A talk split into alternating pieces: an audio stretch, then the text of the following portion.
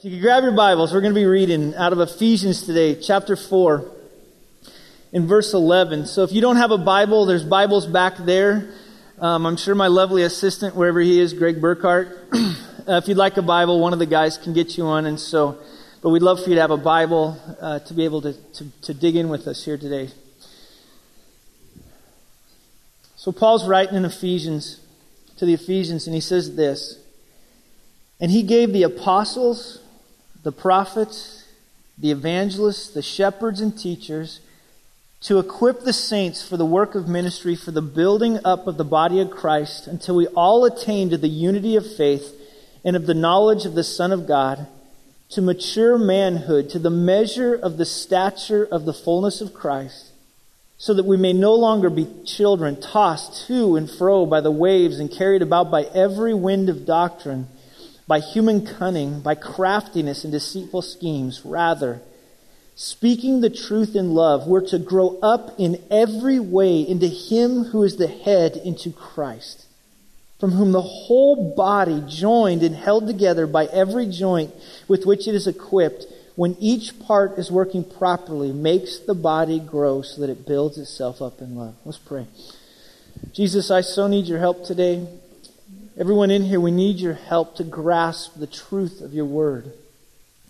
God, I pray that you would allow me, through the power of your Spirit today, to be able to take the things that you have taught me and be able to articulate to the body this morning. Father, I beg you that as I teach them, they would be with your authority.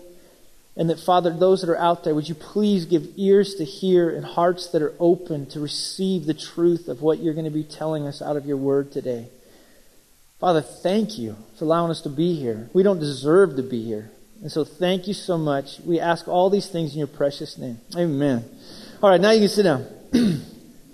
well, here's what we've been doing. If, uh, if you haven't been around, or if you're even kind of forget, forgetting why we've been, what we've been going through, we've been going through membership and what membership is as far as being in a local church and being a part of a local church. That's kind of where we've been going. And so the first week, what I did is I outlined, I didn't necessarily dive into this idea of what is membership. Instead, I wanted you to understand who you are first and foremost in Christ. Is that before you see yourself as your identity inside of this body, I think it's important to develop first your identity and who, who you are in Christ. And we talked about this, that one of the most important things any of us can pursue is this idea of truly knowing God. And so with that, what we meant by that is that from the very beginning, when God created man and woman, placed them in the garden, the whole goal of it was, is that they would be this group of people that authentically and intimately knows God. And all the way to the very end, we talked about this in Matthew 7, that the mark of those that, that truly are Jesus's, the mark of those that will enter into his kingdom are those in which Jesus looks at them and says, I know you. And so we really wanted to lay that out as this idea of what we're trying to accomplish when we understand membership. And then we move from that is that not only do we now need to know Jesus, not only is He calling us to know Him, but now He is then sending us out in a unique way where Jesus isn't present, so that others might know him. And we're, we're to join Jesus in what he's doing. So when we talk about membership now, not only do we know him, but the idea is that we would join him in making him known, not only in Simi Valley, but the idea is when he talks about it in Acts 1 8, that Judea, Samaria, and the idea then he even goes to is the ends of the world. Then the next week, what Josh did is he came in and he really laid out this idea that while there's this global church that God is doing an amazing work in all over the world, that the New Testament, while it speaks of that global church, intends for you to get intimately involved in a local church. So you're not just a member of this this grander concept of what God's doing. That's kind of this invisible world that we all live in. But just as important as this, this grand world is also the visible place where you live. That you're called to live the gospel out with real people, not these people that you might know on the other side of the planet. You're called to dive into the lives of other people. And he gave us a definition that I really appreciated. He just said, look, membership in a local church is the acknowledgement that we're going to manifest, we're going to make known our membership in the global body of Christ by participating with this particular church or a local church to display and declare Christ's rule. And so that's what he walked through.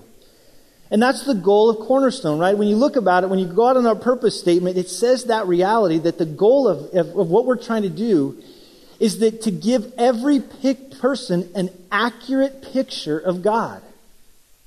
Now, the way by which we do that, we'd say afterwards, is, is by helping you and helping those who believe to become fully devoted followers of Jesus. So the next week, I talked about this idea of the privileges of being involved in membership.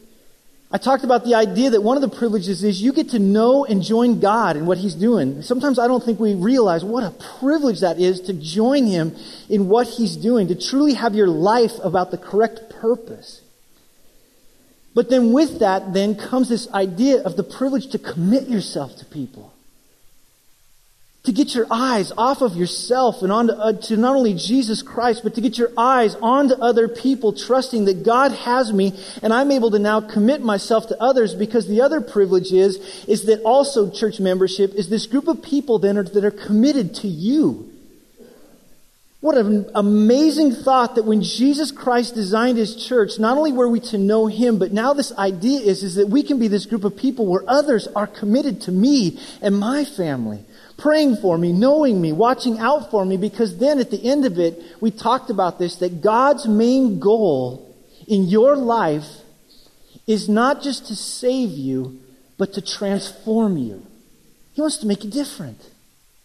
And all these people, the goal is, is, that what Jesus is doing through all of them is to come into your life so that you won't be the same person the day you came to know Christ as the day now where you are today. That's God's goal, is this transformation of who you are.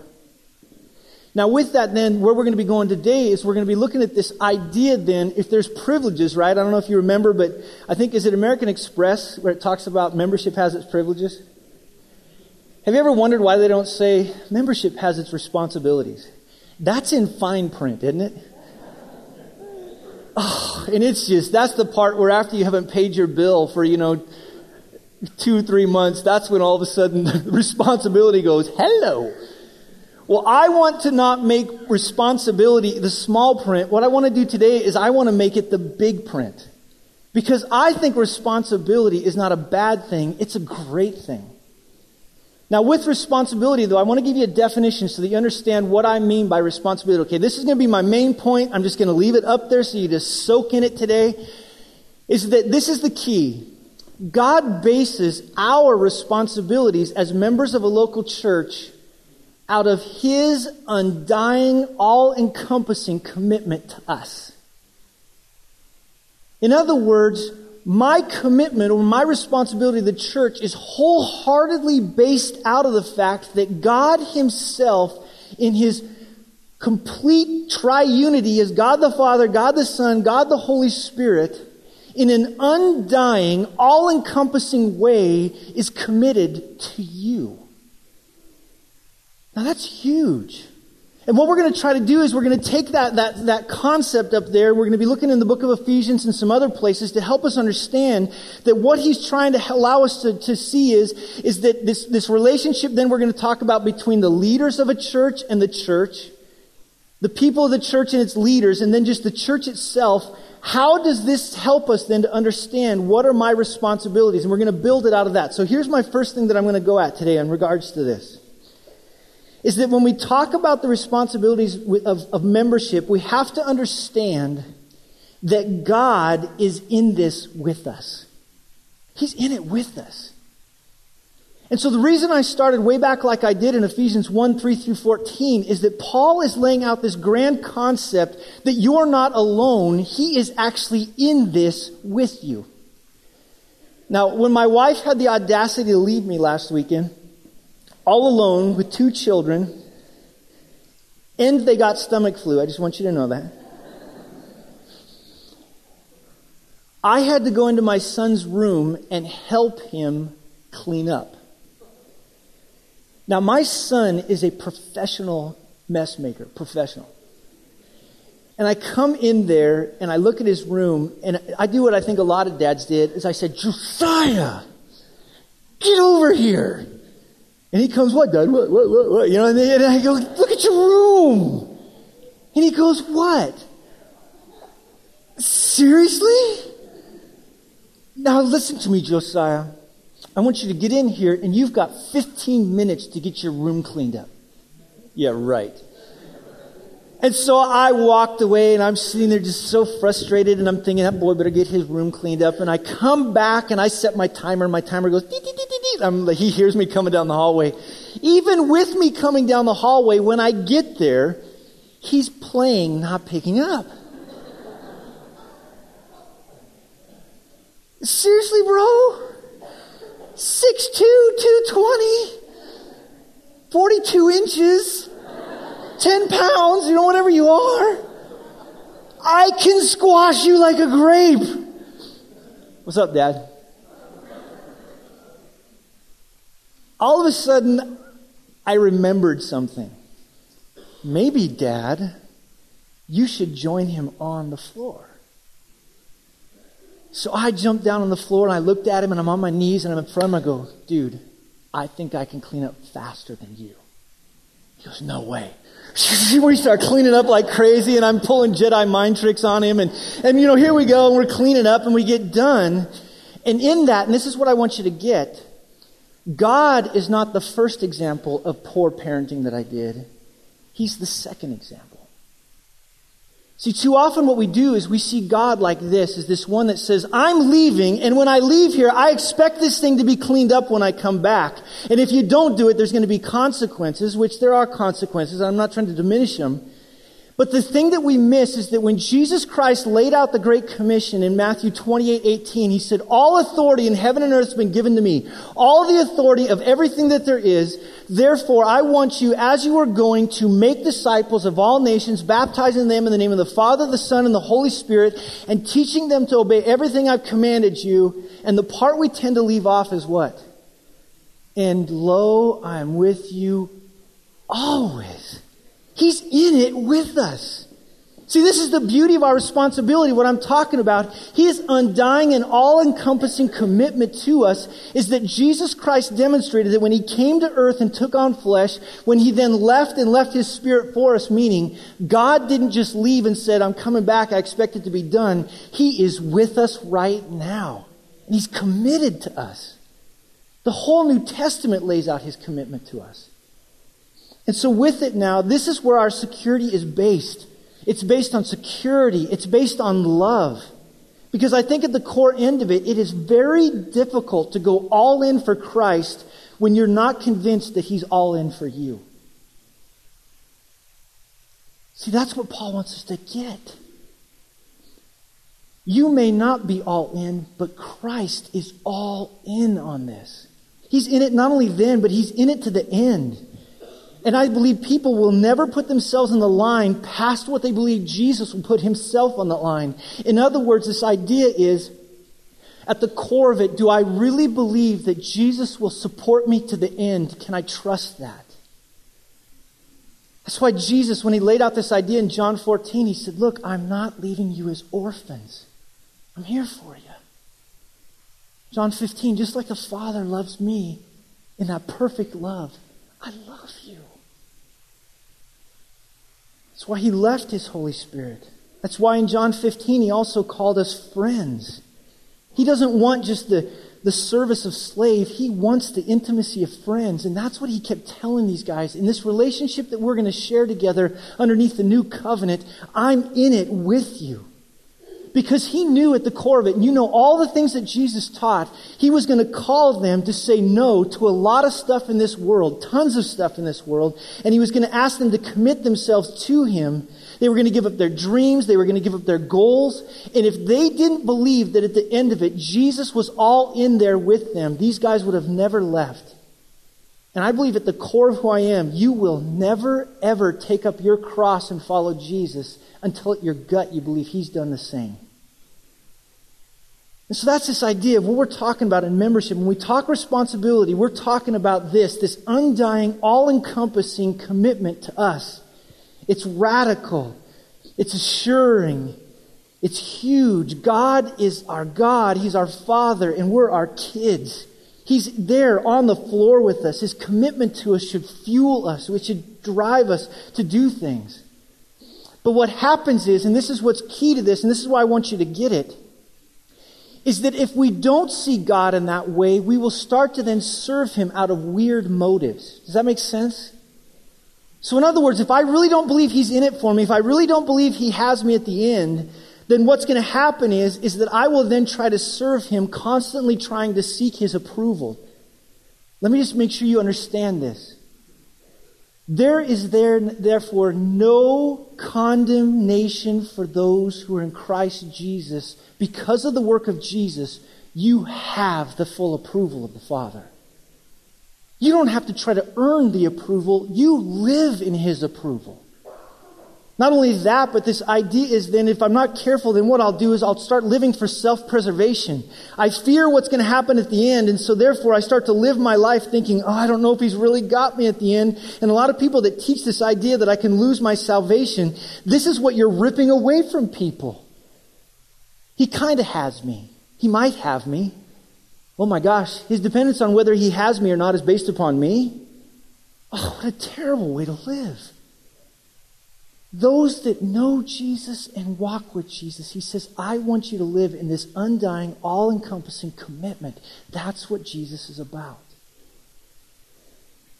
Now, the other thing about this that's so key is that what Jesus is after also is not just our obedience. He's not wanting just, just, just to do good, He wants us to want to do good. I think sometimes what happens is, is we live in that world where we're like, okay, I should do good. But what Jesus is seeking to do is not just modify our behavior, but everything about the New Testament. This is what I'm talking about. This undying, all-consuming commitment to us has everything to do with what he wants to do is to transform us away from this idea of I should do good to where I want to do good. I want to join him. And so that's the commitment that he made. In fact, you can see this all throughout the Bible, is that when God makes commitments, they're sometimes called covenants, where there's this commitment to you. So in other words, with, with Noah, he made a commitment that I will never bring water on the earth in that way again. And he gave him a rainbow to Abraham, he said he walked between two animals that were dead. Between with uh, when you have Moses, he stood up there with the law in front of the people and said, "I will make this commitment to you." With David and Solomon, he built a temple and gave him a throne. There's just all these ways in which God signs His name on the dotted line and says to people over and over again, "I've got you. I am all in." And with then in our case, the new covenant, when Jesus Christ died on the cross, was raised from the tomb, and was ascended to the Father, and then we were given the Holy Spirit, he said, I got you. I've got you. I'm all in. And now with us, the reason we're going to call what we're going to do together this membership, we're going to call it a covenant. There's all kinds of different ways that are covenants. There's eternal covenants, conditional covenants, even temporary covenants. But the idea is, is we're going to commit to one another. Why are we going to commit? We're going to commit out of this idea of His all undying, all encompassing commitment to us. That's what we're going to do. And so with that in mind also now, let me kind of walk it through. This is how then it's going to play out in regards to then how leaders come to bear on the church body. How is it that leaders live out of this reality of an undying, all-encompassing commitment? And here's the key. Look at Ephesians 4.11. You got your Bibles open. And this is what we're talking about. Verse 11. See those first three words? And he what? Gave. Here's what's cool about it. No leader was ever put in position that was a leader that God wanted because the church saw them. It's because God put them there. That's key. He gave. This is what I'm talking about this undying, all encompassing commitment. He then gives these guys. Now go with me to Acts. Keep your finger in Ephesians and go with me to Acts 6. We can kind of see this first idea of a group of leaders that are given to the church. And what marks these guys is really key. Look at Acts 6. Verse 3.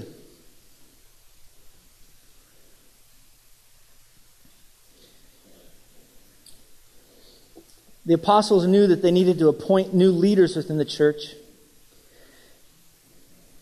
And so in verse 3 it says, Therefore, brothers, it says, I want you to pick from among you seven men of good repute. Look at this, and here's the key to them full of the Spirit and what? Wisdom. Now, with this, what he's trying to convey is, is that these were men that were convinced of this.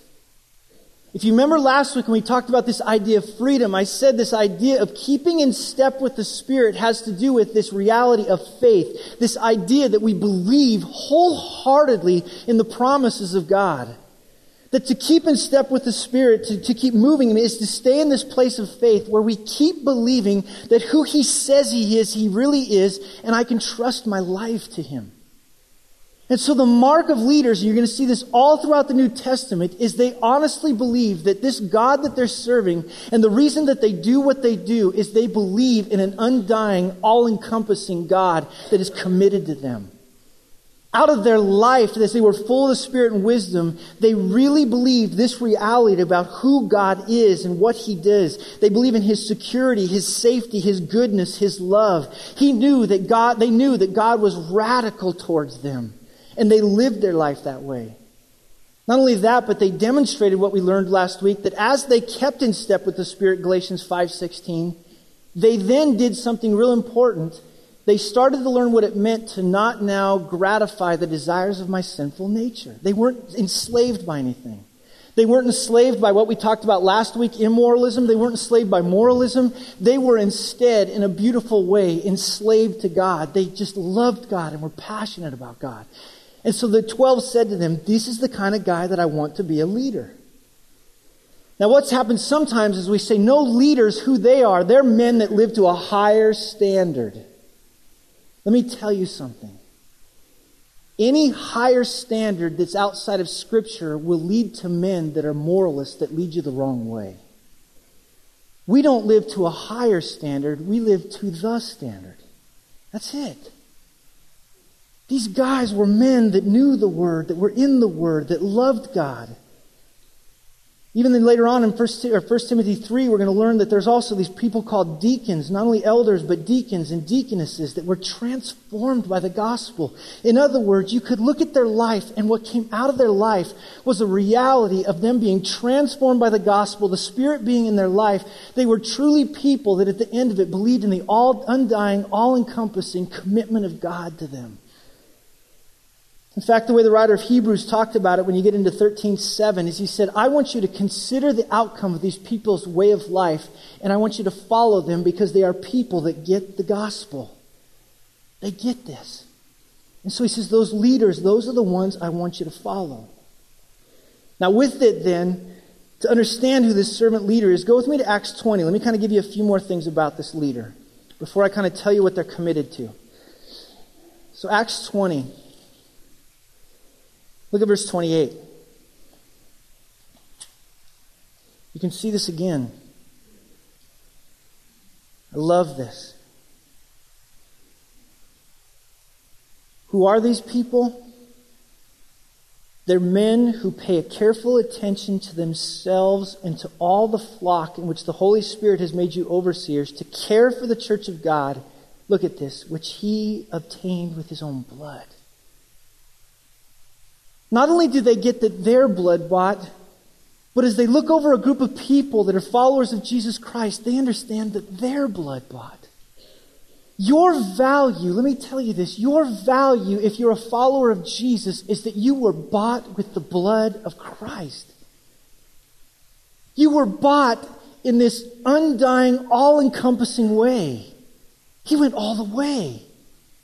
And so as leaders, not only do they have the lenses in their own life, but he's like, watch not only your own life and make sure you understand this, but as you look out of a group of people, you need to help them live in this reality as blood-bought people that are now these ones that are bought and purchased by the very blood of Jesus Christ. Paul also talks about it like in 1 Corinthians 3. Keep your, by the way, keeps there in Acts 20. We're going to come back there. But Paul talked about this in 1 Corinthians 3. That's why he said, Those of you that are leaders, be so careful how you build this. Do you get the people that are yours? He even then kind of carried it on when you're going to see this the way he talks about it uh, later on. Uh, he then lays out also this idea that, that not only are they this unique blood bought ones, but in Hebrews 13, the writer of that says that one day these leaders, it's so important that they're going to be held accountable. Therefore, when we look out over us, the leader has these eyes to see that every person in here is precious and the caring for them is serious. And let me say this. The elders of the church, while we may not be perfect, this is our heart. You commit yourself to this church, you choose to be a part of this church, and by the grace of God, we hope to never forget you are precious to God. You're more precious than gold. You're more precious than silver. You're more precious than anything. You all that know Jesus Christ are blood bought. And so the commitment then when we talk about membership is that. Now don't think somehow now I'm this martyr that, you know, it's like, oh, I'm such a good person for doing this because at the very end of it in 1 Timothy or 1 Peter 5 it says, by doing this, Todd, you will actually lay up for yourself a crown. I get a reward for this, so don't think at the end of it it's like, oh, that Todd, he's such a martyr. Wow. You kidding me?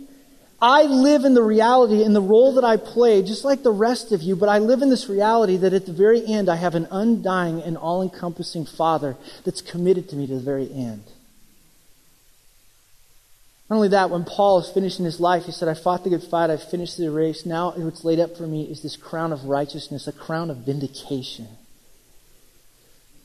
And so, with this, this is what's key. Leaders see God's undying and all encompassing commitment to them, and then what they do is out of that, they begin to serve others radically. We serve others even at a great expense. And let me tell you something. That's what I want to do. That's what I want the leaders of Cornerstone to be. Whether you're a shepherd that oversees a community, whatever you might do, is that you live out of that reality.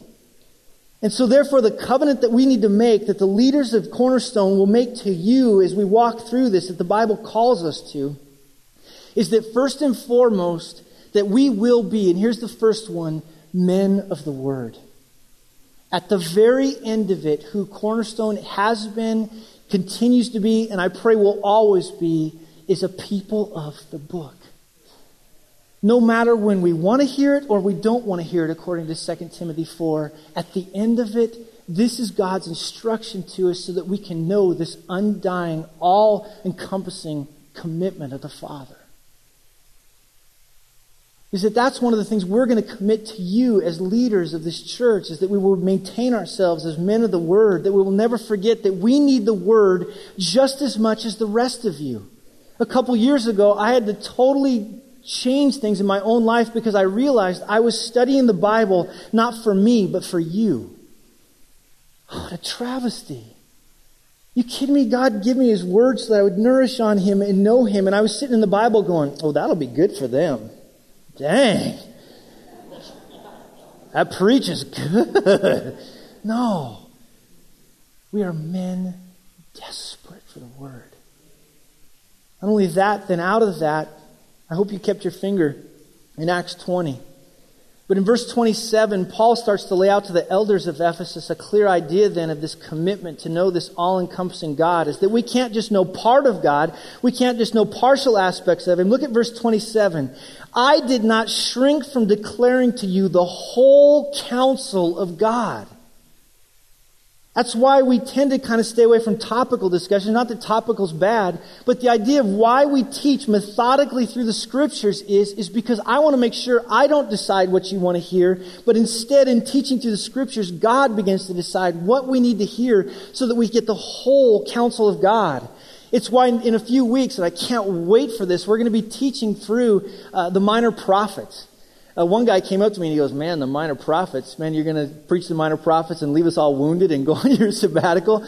We need to hear what the minor prophets had to say. We need to hear that.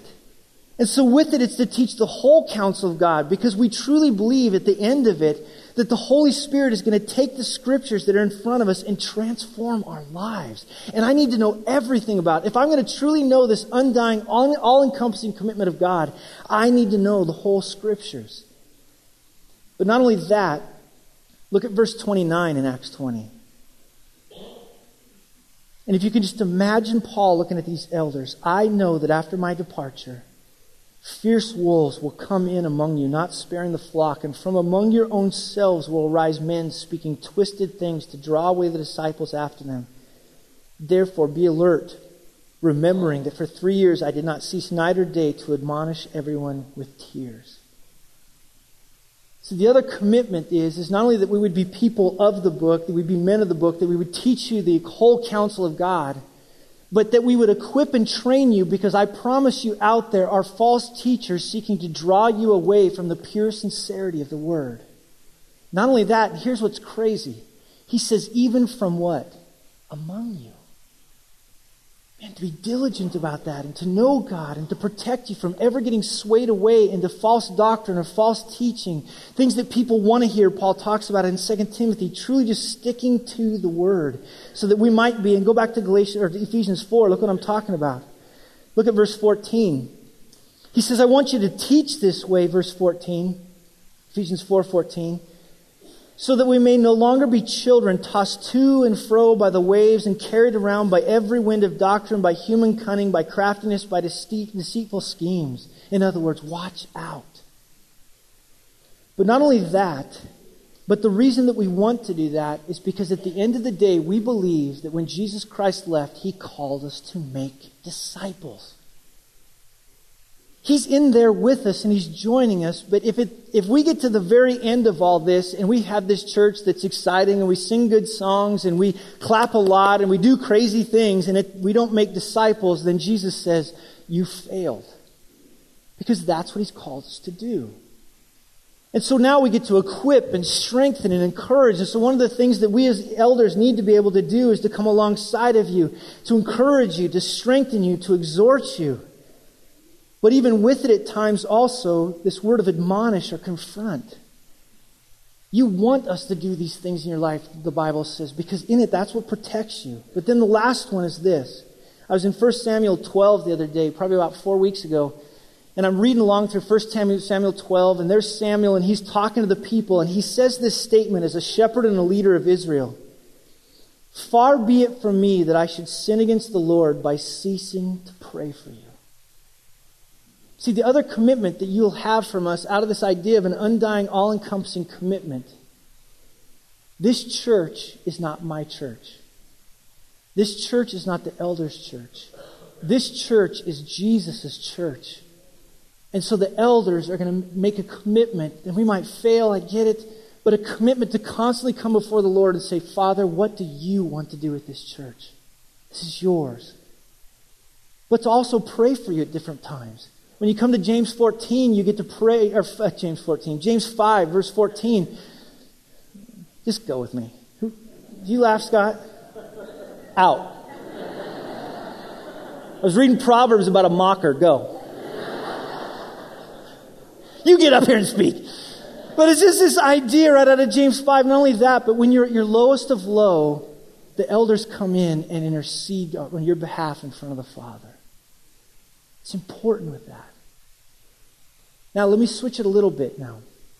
Is that because of this, the reason that the elders need to do it is we must never forget of this all encompassing, undying commitment first to us, is that we can serve radically because of that. But then what the Bible calls you to do in Hebrews 13, now go there with me because I want you to see this so you don't think I'm lying to you. Hebrews 13. Look at verse 17.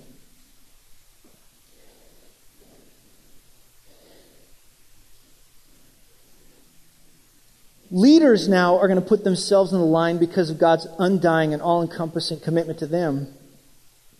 But now he's going to call the rest of the church body to put themselves out there on the line because of his undying and all encompassing commitment. And he's going to then call the body to obey your leaders and to submit to them for they are keeping watch over your souls as those will have to give an account. Let them do this with joy, not with groaning, for that would be of no advantage to you. Now we hear words of obey and submission and we're like, ooh, I don't like that. But in the text, actually, the writer of Hebrews says this is why you need to love it. It's because these are the guys that are watching over your souls. And don't make it a pain in the neck. Now, with it, in the same way now with us, we're to, to, to, as leaders now, to put our necks on the line because of this, and we can trust God, and He calls us now to do it not out of compulsion, not because we feel like we have to, but because we want to. Is the idea now out of this, is when it comes to obedience and submission, is this idea that I want to follow these particular group of men. I want to. I've seen their lives. I've, I've watched how they've lived. And, and so because of it now, the submission is an agreeableness to say, these are the ones that I want to fall in line behind. And if this is the church you don't want to fall behind, if these are the leaders you don't want to fall behind, then I would say, let us help you find a group of leaders because you need leaders that are watching over your souls. I'm not saying we're the best, you know, club on the planet. But with it, at the end of it, the commitment that we are making to you is to watch over your souls, and the commitment we're asking you to do is to be agreeable to your elders. Walk with us. In fact, I challenge you, and some of you do it great, some of you not so good. Make our job joyful because it's good for you. Now, what that doesn't mean, let me be clear on this. That doesn't mean in submission that somehow the, you, the elders are not to be questioned. I want to be super clear on that. Some of you have come out of churches in which elders think they're above being questioned. That's not the case. In 1 Timothy 5, it talks about this that if there's ever a charge that needs to come against an elder for two or three people in 519 through 20, they're to actually come and bring a charge against the elder. It's a serious thing. Not only that, but in, in Acts 17, Paul, or uh, yeah, Paul is coming to the Bereans, a, a, town called Berea, and he comes in and he's preaching the word. And one of the things that he talks about in 1711 is they received the word with all eagerness. They were agreeable to it, but that didn't mean they didn't examine the scriptures daily to see if what was saying was so. See, I need for you all to call me on it when we're not living by the book. I've had people email me at different points and say, hey, dude, I think you missed it. And I look down and I'm like, ooh, I missed it. I'm not perfect. The other elders aren't perfect. But in coming to us, though, is this idea of agreeableness. I'm agreeable to it. Now, with that, then, this idea is, is that we would put ourselves on the line, this, this, this all, undying, all, all encompassing commitment that God makes to us. I can put myself on the line for you, and you can put yourself on the line for me because we have a God that has us. I can do that. Now go back to Ephesians 5. Let me, let me, let me keep going. So the first one is this, how this applies to leaders to the church. The next one is how it applies to church to the leaders. And now this is the key in which how does this apply just inside of the church to all of us? Look at Ephesians 5, verse 21. Here's our word that we got just a second ago this idea of submission. Watch this.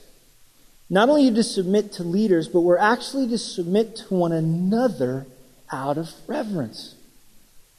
The idea of submission out of one another to reverence means is that now you are called to commit yourselves. So when we talk membership, the reason that we have pushed ourselves towards this idea of membership is we believe wholeheartedly that the Bible calls us to commit ourselves to one another radically. Out of this all-encompassing, undying commitment God has made to us, we're to make an all-encompassing, undying commitment to one another. Does that mean we're going to do it perfectly? No. God writes into the text of Scripture an understanding that we are not going to do it perfectly. But the goal behind the body that as I commit myself to this is that the body comes alongside so that we might truly be this people that live out this reality. In fact, I would say this, and I wrote it down so I could say it exactly how I want to do it.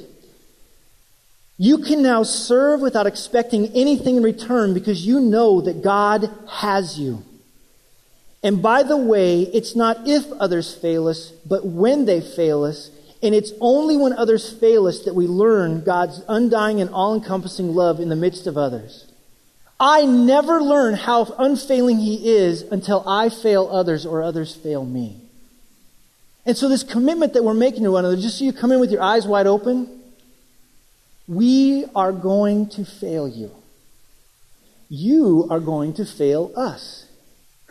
That's why I have a God that will never fail us. And he's seeking to do an amazing work in which he's transforming us and making us into less and less failures by his grace.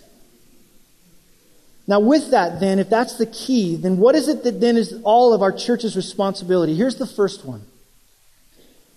The responsibility then of a church, if we're to know that God, means that with everything that we are, we need to pursue a close, close relationship with Jesus Christ through reading of the Bible, through prayer, through being in fellowship with Jesus Christ through His Spirit.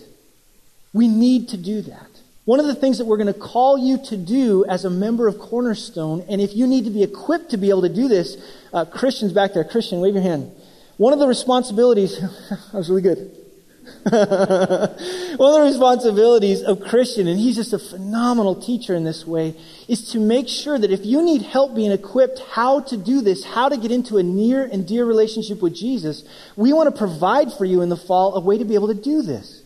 So, in other words, we're not just going to call you to the responsibility. We believe it's the job of the church to equip you to do it. And so, Christian's going to be working on different ways in which we can help you to truly be able to, to, to grow in intimacy with Jesus. Now, here's the deal is that when and not if you struggle with this, you hear me? It's not if, but when you struggle with this, you are committing to seek the help of others in the church. Too often, what we do is we struggle in our intimacy with Jesus Christ and we then go off and try to pretend like it's not the case. We need each other. We're desperate for each other. And so, if and when you lose that intimacy with Jesus, you will make a commitment that I will ask others to help me to be able to do this. And by the way, one of the things that we love to do, there's a group of guys that struggled with their intimacy with Jesus Christ and knowing Him and walking with Him. And one guy left for work at like 5:30 in the morning, and so we would meet like almost every morning at 4:30. I don't plan to do that ever again. but that's how committed this church is to it. We want you to have an intimacy with Jesus Christ. But not only that, by God's grace, then, you will learn to walk in step with the Spirit and in holiness, that you are also making a commitment to learn what it means. In other words, I'm not expecting you to know exactly how to walk in step with the Spirit, but you, as a member of this church, will learn and make a commitment to learn what it means to keep in step with the Spirit, to pursue holiness. This idea of being set apart for God as an act of worship, who saved you radically from your sin and now appointed you to a, a purpose and a place inside the body. And here's the key again when you fail, not if you fail, the commitment that we make to one another as a church is that we will confess our sin to one another. And we have lost the art of confession of sin, haven't we? Just that ability to come before one another and say, you know what? Your junk stinks and my junk stinks, and man, could you help me walk through this because I have sinned against a holy God? Help me. And then the body coming alongside of you and helping you to eradicate that sin that's in your life. In fact, I would say this those of you that have ongoing sin that you're continuing to struggle with, probably you are continuing to struggle with it because you are doing it in private.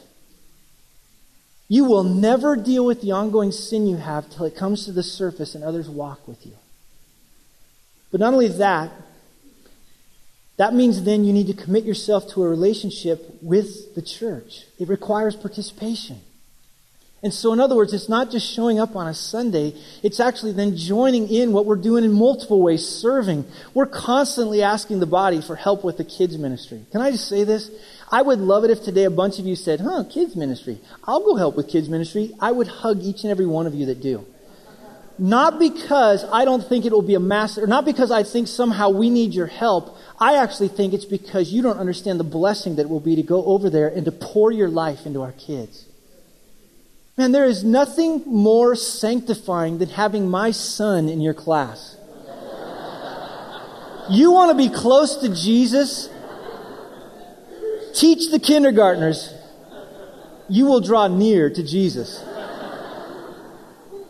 but to dive in in all kinds of ways to our body. Get out there, making a commitment to be there and participate in communities. Dive out there in what God's called you to do. But not only that, and I want to be crystal clear about this one.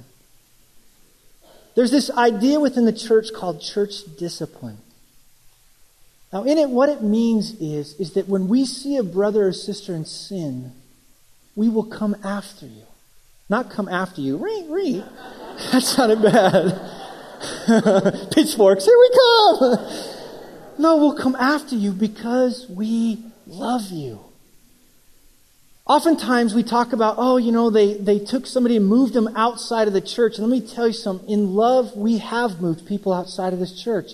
Not because of any of the thing that we believe that in 1 Corinthians 5 it talks about that when a person's in sin and they just won't repent of their sin and others have gone to them and begged them to repent of their sin, that the best thing you can do is turn this person, it says, over to the most powerfully created being ever, Satan himself, why? Because we're mean? No, because it said so that might be restoration and forgiveness of sins. But we've also not only lost the art of confession, we've lost the art of confrontation.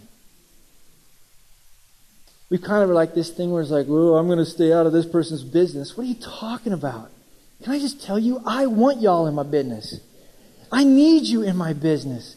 Why? Because I want to be like Jesus Christ. Now, that does mean, first and foremost, that you need to remove the plank from your eye before you see the speck in my eye. Oftentimes, you come in with the big old plank and go, Bro, I've got some things to talk to you. Conk, conk. I think there's a speck in your eye. And I'm like, There's a log, and you're, you know, it's just this thing, which really? There's a process that the Bible lays out that we're not supposed to invo- avoid confrontation.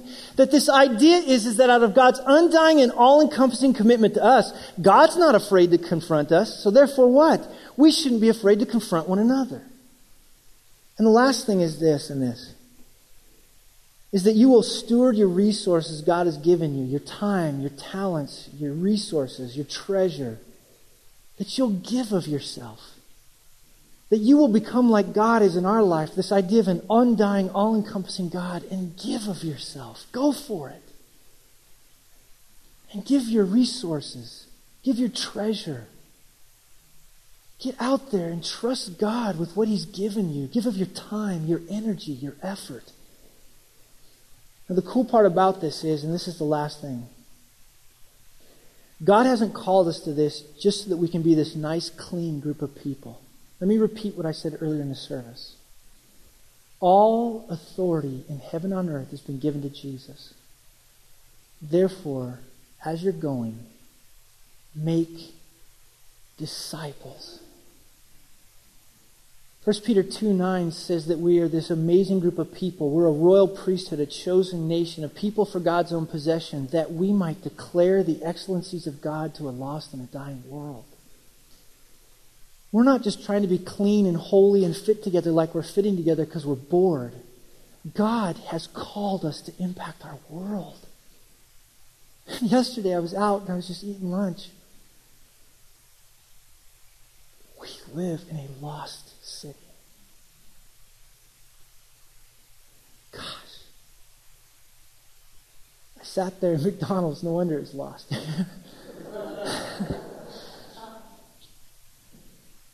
We have a job to do. But it's based upon His undying, all encompassing commitment to us that we can go out to others and proclaim to them the greatest message ever of Jesus Christ.